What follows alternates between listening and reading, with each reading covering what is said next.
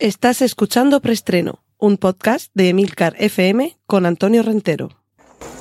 Bien, silencio todo el mundo. Motor. Sonido. Claqueta. Escena 1, toma primera. Acción. Saludos y bienvenidos una semana más a Preestreno, el podcast de Milcar FM en que cada semana repasamos las últimas noticias de cine y series de televisión. Recordad que en las notas del podcast están los enlaces a todos los contenidos audiovisuales que mencioné desde ahora, carteles, fotos, eh, trailers, vídeos, así como el minuto en el que comienza cada una de las secciones que componen nuestro programa como esta, que es la de avisos parroquiales. Cortinilla de estrella y... Recordad que tenemos un nuevo podcast en Emilcar FM que se llama Vigilantes. Ya hubo una especie de teaser con el diario de Rorschach, un episodio cero en el que tratábamos de contextualizar un poquito qué es esto del universo Watchmen. Y ya esta semana, el lunes, poco antes de la medianoche, tuve eh, la suerte, el honor, el privilegio de poder estrenar ya el podcast haciendo un seguimiento de la serie Watchmen de la cadena de streaming o de la plataforma de streaming HBO. Ya tenéis ese episodio 1 en el que desgrano un poco algunos detalles del episodio, los pongo en contexto junto con lo que ya sabíamos del cómic, de la película, en fin, del universo Watchmen, eh, semejanzas, diferencias, eh, inspiraciones, quizá eh, incluso algunas de las pistas tratar de identificarlas y bueno, tratar de comprender de qué va esta nueva serie. Y como siempre, el enlace lo tenéis, como he dicho ya, en las notas del podcast. Cortinilla de estrella y... Sección noticias. Esta es una, una noticia grandísima. Continuamos con HBO, que, que, como he dicho es eh, la plataforma de streaming que está difundiendo la serie Watchmen, pero es que hemos tenido una noticia, en fin, esto es grandioso. El catálogo al completo de estudio Ghibli va a comenzar a poder disfrutarse a través de HBO Max desde el año que viene. Estamos hablando de la casa donde se cuecen las ideas, las fantasías de Hayao Miyazaki. Mi vecino Totoro, Porco Rosso, estamos hablando mm, del castillo ambulante, si es que, en fin, muchos le han calificado como el Walt Disney japonés, pero también hay quienes defienden que Walt Disney es el Hayao Miyazaki occidental. Si no conocéis la obra de Estudio Ghibli, que es el estudio de animación donde se producen las películas de Hayao Miyazaki, eh, bueno, estáis a punto de descubrir algo maravilloso, algo que os puede cambiar la vida con unas películas. Hay alguna a lo mejor un poquito más flojita, en fin, siendo sinceros, mm, Ponio en el acantilado, yo la veo demasiado infantiloide, pero, pero bueno, es que tenemos, tenemos algunas que son sencillamente sencillamente impresionantes y que además han marcado a toda una generación. Seguro que os suena El viaje Chihiro, eh, La princesa Mononoke, en fin, El viento se levanta, qué bonita que es, Náusica del Valle del Viento, es decir, todas estas películas, eh, si las conocéis, bueno, por cierto, es que esta hora no se podían encontrar en ninguna plataforma de streaming, ¿de acuerdo? O sea, o la comprabas en DVD o, tenías por ahí el VHS de, cuando en su momento aparecieron, pero no, no era fácil verlas y desde luego, y por desgracia, no son películas que suelan, que suelan programar las cadenas televisivas. Así que, en fin, a partir del año que viene me parece que HBO va a ser un, un elemento a tener en cuenta en todo el, en todo el panorama de plataformas de streaming. Cortinilla de estrella y... Y vamos con las noticias de cine, noticias de películas originales. Y en esta ocasión, la originalidad viene por un lado por el planteamiento y por otro porque llevamos muchos años sin ver a este director ponerse detrás de una cámara, sobre todo para mostrarnos una película de terror.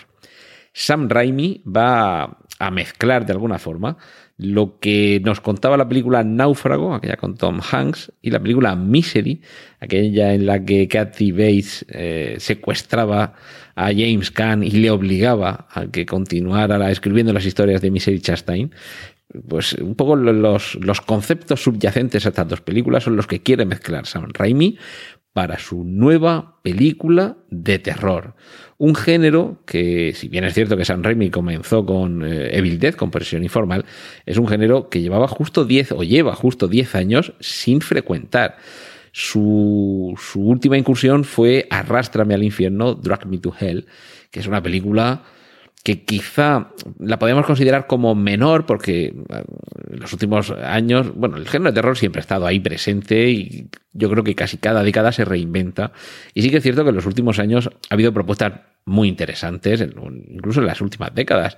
Quizá yo le tengo mucho cariño a la saga de Destino Final, entre otras cosas, por lo imaginativo de las muertes, pero sobre todo porque no había un malo, o sea, no había un psicópata asesino, no había un espíritu, no había un monstruo. Se salía un poco de las, de las normas que hay en el género de terror y no había un malo, era la muerte. De ahí también lo de destino final, porque al final un poco la, la muerte no es un agente individualizable y personalizable, sino que es un concepto etéreo la muerte, es decir, que hay un momento en el que te vas a morir y eso lo sabemos seguro. Lo que no sabemos es el cuándo, el cómo, el por qué, el dónde.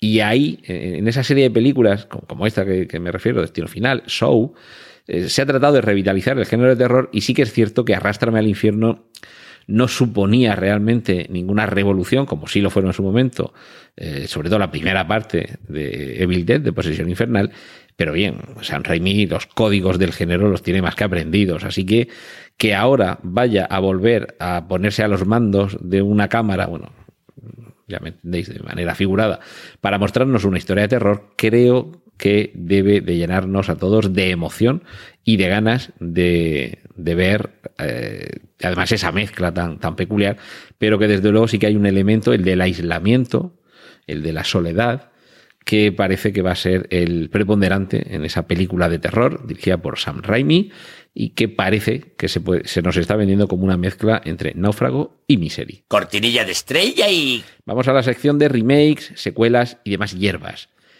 El episodio 9 de Star Wars está a la vuelta de la esquina, nos falta apenas dos meses para poder verlo. Y según parece se han rodado hasta ocho finales distintos. Ojo, no quiere decir que termine literalmente de ocho maneras diferentes. Es decir, en una muere no sé quién, en otra gana no sé cuántos, en otra explota no sé cuántos. Parece que no se refiere exactamente a eso, lo de los ocho finales, sino que son ocho matizaciones acerca del final. Esto tiene que ver con algo que desde hace décadas se viene haciendo, sobre todo la gran industria por excelencia del cine que es Estados Unidos, que, que es lo de proyectar ante un grupo de público, digamos, de prueba, una película para comprobar con su reacción si la película la estamos llevando por buen terreno o no. Y en ocasiones hay películas en las que se ha cambiado algo debido a la reacción de ese público de prueba. Esos pases de prueba, esos pases previos, en este caso, en el caso de la Guerra de las Galaxias, conozco a más de uno que daría algún dedo de su mano o, varios dedos de las manos por poder asistir a uno de esos pases de prueba. Pero lo cierto es que en este caso, sabedores de que se está poniendo el punto final a una saga que lleva desde 1977 influyendo en la vida de generaciones de espectadores, el final tiene que estar muy bien hilado, no puede quedar ningún hilván suelto, ningún fleco puede bailar. Y además tenemos ya una experiencia desde hace décadas de millones de espectadores insatisfechos, porque, en fin, esto, como en otras cosas, es imposible satisfacer a todos al mismo tiempo con lo mismo. Y esos ocho finales o esas ocho matizaciones sobre cómo es el final se proyectan, se habrán proyectado, se irán a proyectar ante ese público de pase previo para dilucidar cuál es el más adecuado, no vamos a decir el más correcto, sino aquel con el que un mayor número de espectadores se siente conforme. Es decir, que no podrán decir, no podrán eh, afirmar los, eh, los, fans que no se están preocupando JJ Abrams, Disney, Lucasfilm por ofrecer algo que nos deje contentos a la mayoría, siendo tan difícil como es. Desde luego, en lo que sí que nos van a, a dar el gustazo es en la duración. Ojo, los que tengáis la próstata más, más débil del barrio, porque el episodio 9 va a ser la película de toda la saga galáctica con una duración más extensa, nada menos que 155 minutos de película, es decir, más de dos horas y media, dos horas 35 de última entrega. Estoy haciendo mucho hincapié en lo de última entrega y si debo ser sincero con vosotros, y suelo serlo, yo creo que no va a ser la última. Evidentemente va a haber otras como ha habido Solo o Rook One. Mm, ya se nos están anunciando diversas eh, trilogías ubicadas en otros momentos espaciales, en otros momentos temporales y en otras eh, eh, ubicaciones espaciales. Pero yo tengo la sensación de que aún no ha terminado la saga Skywalker y la historia continuará en algún momento. De hecho, guardad eh, este podcast por si dentro de unos años, porque yo, si esto sucede, no va a ser dentro de dos ni de cinco años, pero yo me esperaría en algún momento, en algún momento, mm, creo que debería continuar con una última trilogía, que no serían ya tres, sino serían cuatro episodios que ahora no nos esperamos, episodios 10, 11 y 12, y yo estoy convencido de que todavía quedará espacio, quedará nostalgia y quedarán ganas de hacer una última trilogía en la que suceda lo que hasta ahora hemos tenido, es decir, una nueva generación conectada con la anterior, de alguna forma, con nuevos héroes, pero el mismo viaje del héroe. Y continuando con las, eh, nuevas, eh, las nuevas entregas de viejos y queridos conocidos, en febrero de 2020, falta nada, cuatro meses más contados, comienza a rodarse Jurassic World 3. Recordad que ya dijimos que, Jurassic World 3 iba a contar con el mismo elenco de protagonistas del Parque Jurásico original. Es decir, que estamos a, punto de que empiecen a llegarnos esas fotos de rodaje que tanto nos gustan. Mientras tanto, Doug Lyman ha confirmado que ya hay guion para la segunda entrega de Al filo del mañana, esa película que nos impactó. A mí especialmente me impactó la música que sonaba en el tráiler. He estado buscándola por todas partes, pero parece ser que no pertenece a una canción de un grupo, sino que específicamente se grabó para el tráiler. Ese vive, muere, repite, vive, muere, repite, que machaconamente nos llegaba, nos llegaba, eh, perdón, nos llevaba a acompañar a Tom Cruise en esa invasión alienígena en la que no había forma de solucionarlo si no era volviendo al instante previo antes de morir y volver a hacerlo esta vez mejor, corrigiendo los errores del intento anterior. Y, en fin, esto no es exactamente un, remake, a ver, es una versión en imagen real de una película que ya existe, pero es que aunque hubiera sido una película original, también la hubiera colocado aquí, os voy a decir por qué. Mulan es eh, una película de dibujos animados de Disney, para mí, de las, de las últimas décadas, la más, de las más flojitas, no voy a decir la más, pero de las más flojitas. Y como está sucediendo desde hace unos años, se nos están proponiendo versiones en imagen real. Cuando digo imagen real, ya sabéis que me refiero a algún actor de carne y hueso y mucha imagen generada por ordenador fotorrealista. Y en Mulan seguramente vamos a tener un poquito menos de esto último y unos cuantos actores de verdad más. Llevaba tiempo eh, iniciado el rodaje. De hecho, mm, algunos ya pensaban que se tendría que haber estrenado. Pero parece, y esto tiene también algo de conexión con lo que he mencionado antes de los pases, los pases previos, parece que ha salido un desastre tan absoluto que van a volver a re-rodar, no voy a decir toda la película, pero una porción muy importante de la película. Esto es algo habitual, eh, los re-rodajes, el volver a rodar alguna, alguna secuencia, añadir alguna en ocasiones mm, es, algo muy problemático porque hay actores que a lo mejor ya están rodando otra película y a lo mejor eh, para esa película se han tenido que dejar un bigote y a lo mejor por contrato no se pueden afeitar el bigote y entonces a lo mejor tienes que volver a rodar a, Superman con bigote y borrárselo por ordenador y que salga un desastre. Bueno, pues eh, eh, en Mulan parece que el, el, desastre ya lo han tenido y ahora van a tratar de arreglarlo re-rodando una buena parte de la película. Veremos qué es lo que sale de ahí y por supuesto os lo contaremos aquí en preestreno. Cortinilla de estrella y... Vamos con la sección dedicada a las series. Ya sabéis que son las series de televisión, pero también las series de plataformas de streaming. En este caso concreto, de plataformas de streaming, es en el que nos vamos a detener, porque mm, de estas eh, filtraciones, quizá accidentales, quién sabe si no tan accidentales, la cuestión es que ya conocemos la fecha en la que vamos a poder ver los episodios de The Mandalorian, el Mandaloriano.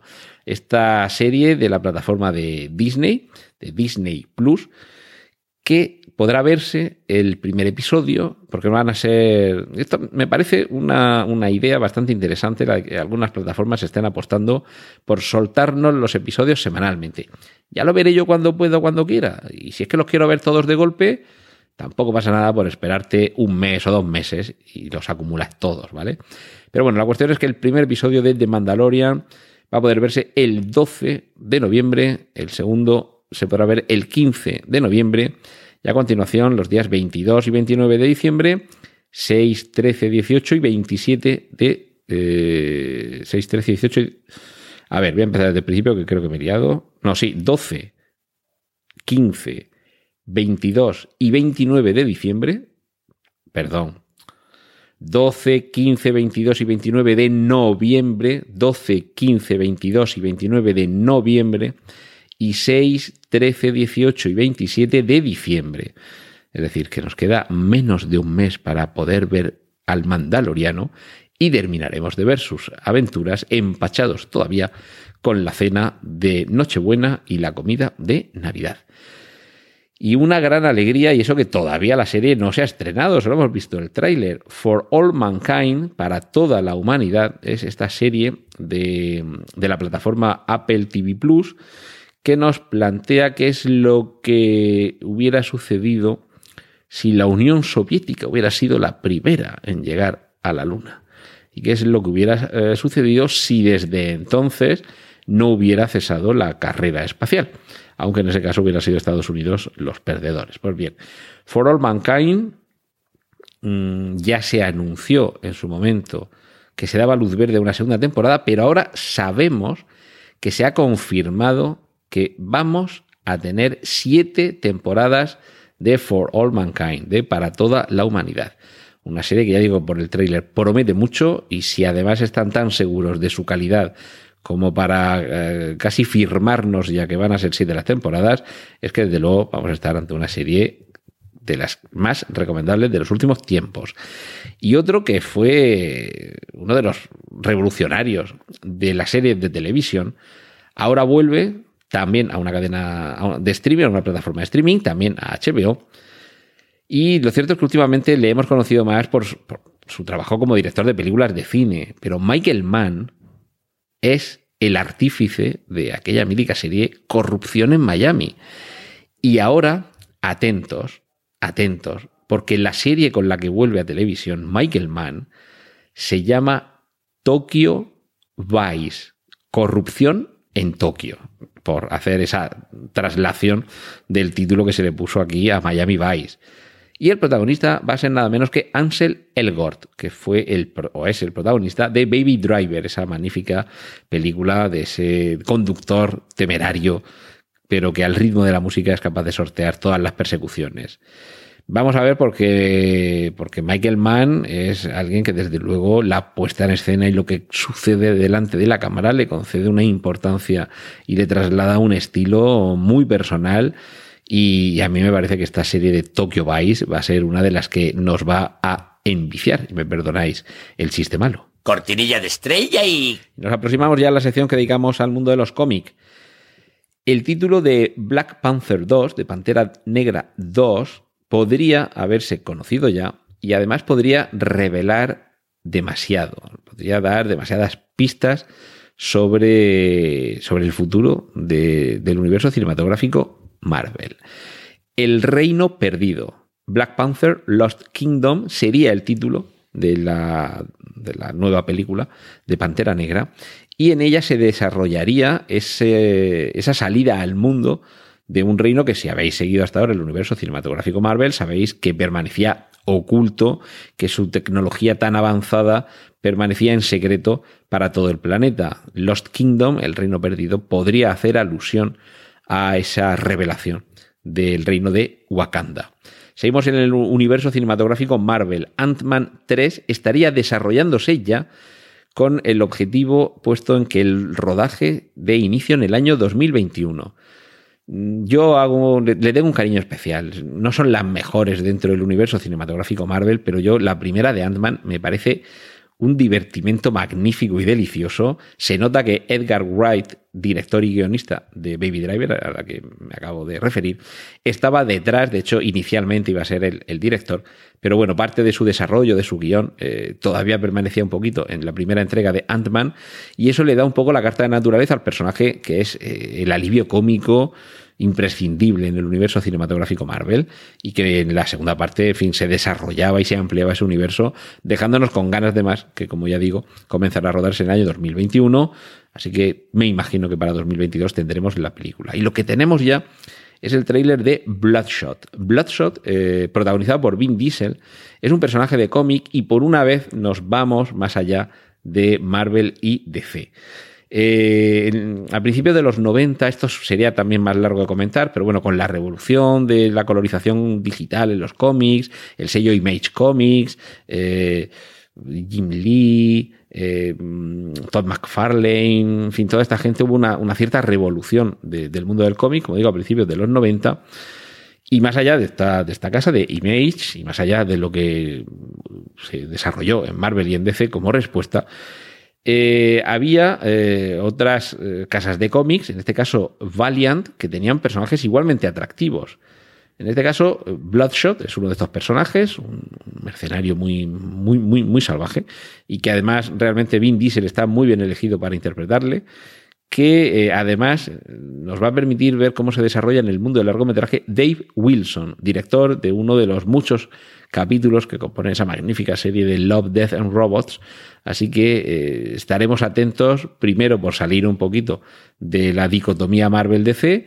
Eh, en fin, los aficionados al cine de Vin Diesel estarán de enhorabuena y sobre todo porque el, director, como digo, creo que tiene, eh, tiene mucho que demostrar y aquí va a tener territorio. Nos vamos a la parte de enfrente, a Warner DC la banda sonora original de Batman se le ha encargado a Michael Giacchino, lo cual me parece una magnífica, magnífica, magnífica noticia. Y mm, terminamos este segmento con una noticia que mm, voy a decir solamente el titular y como seguro que más tarde o más temprano no tenemos más noticias, más rumores sobre esto, procuraré dedicarle el espacio que se merece. Netflix adaptará el cómic Bone, escrito Bone esto es una de las mejores noticias, para muchos, es de las mejores noticias en cuanto a adaptaciones al cómic de las últimas décadas. Cortinilla de estrella y... Y vamos a finalizar con la sección dedicada a las adaptaciones. Casi tendríamos que abrir un capítulo nuevo, que es adaptaciones de novelas o relatos de Stephen King, porque la primera noticia va de eso. Eh, The Outsiders es una nueva adaptación de una obra de, de Stephen King. Y bueno, qué raro, esto es casi la, adaptación de Stephen King de la, de la semana. La vamos a poder ver el 12 de enero en HBO. Hoy estamos muy de HBO. Y no tiene nada que ver con que haya empezado el podcast Vigilantes sobre la serie Watchmen de HBO. Yo creo que tiene que ver, sobre todo, con que HBO se está poniendo las pilas. De hecho, por eso nos ha subido un euro más al mes la cuota para además contarnos que así nos traerán productos de calidad como Watchmen y como Chernobyl, pues bienvenido sea. Y, yo creo que eso, que se están poniendo las pilas, están apostando por muchos productos de calidad y uno de ellos, vamos a ver si es este, de la adaptación de The Outsider. Y finalizamos con la noticia que da título al podcast de esta semana, y es que la Fundación ya tiene caras. La serie que por fin adaptará la saga de novelas de Isaac Asimov y que va a llevar a cabo la plataforma de Apple, Apple TV Plus, ya eh, ha desvelado los nombres de los dos primeros rostros que asociaremos a esta serie. Se trata de Lee Pace y de Jared Harris. A Jared Harris lo conocemos, mm, entre otras cosas, por ser el protagonista de Chernobyl y que quizá eso ha hecho que sonara mucho más su nombre, aunque ya antes en una serie como de terror también le habíamos visto y bueno, también en, algunas películas, sin ir más lejos, en la que probablemente todo el mundo le reconozcáis, sea en Sherlock Holmes, Juego de Sombras, la segunda de las adaptaciones de las novelas de Arthur Conan Doyle debido al, al británico Guy Ritchie.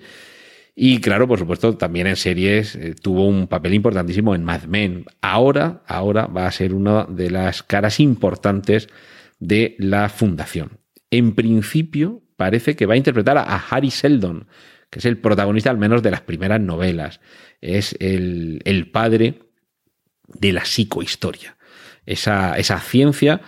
Buscad en internet eh, prospectiva y veréis cómo hay algo en el mundo real parecido a la psicohistoria, parecido.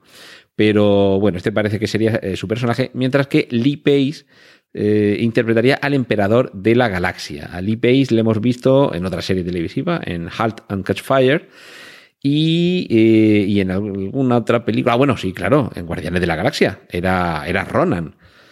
En Guardianes de la Galaxia y en Capitana Marvel. El Lee Pace era Ronan. Así que esta es la gran noticia. Y es que ya empezamos a verle la cara a la fundación. Cortinilla de estrella y y esto ha sido todo por esta semana. Muchas gracias por estar ahí. Un saludo de Antonio Rentero. Os espero la semana que viene con más noticias y espero que mejores. ¡Y corten! Gracias por escuchar Preestreno. Puedes contactar con nosotros en emilcar.fm barra preestreno, donde encontrarás nuestros anteriores episodios. Genial, a positivar.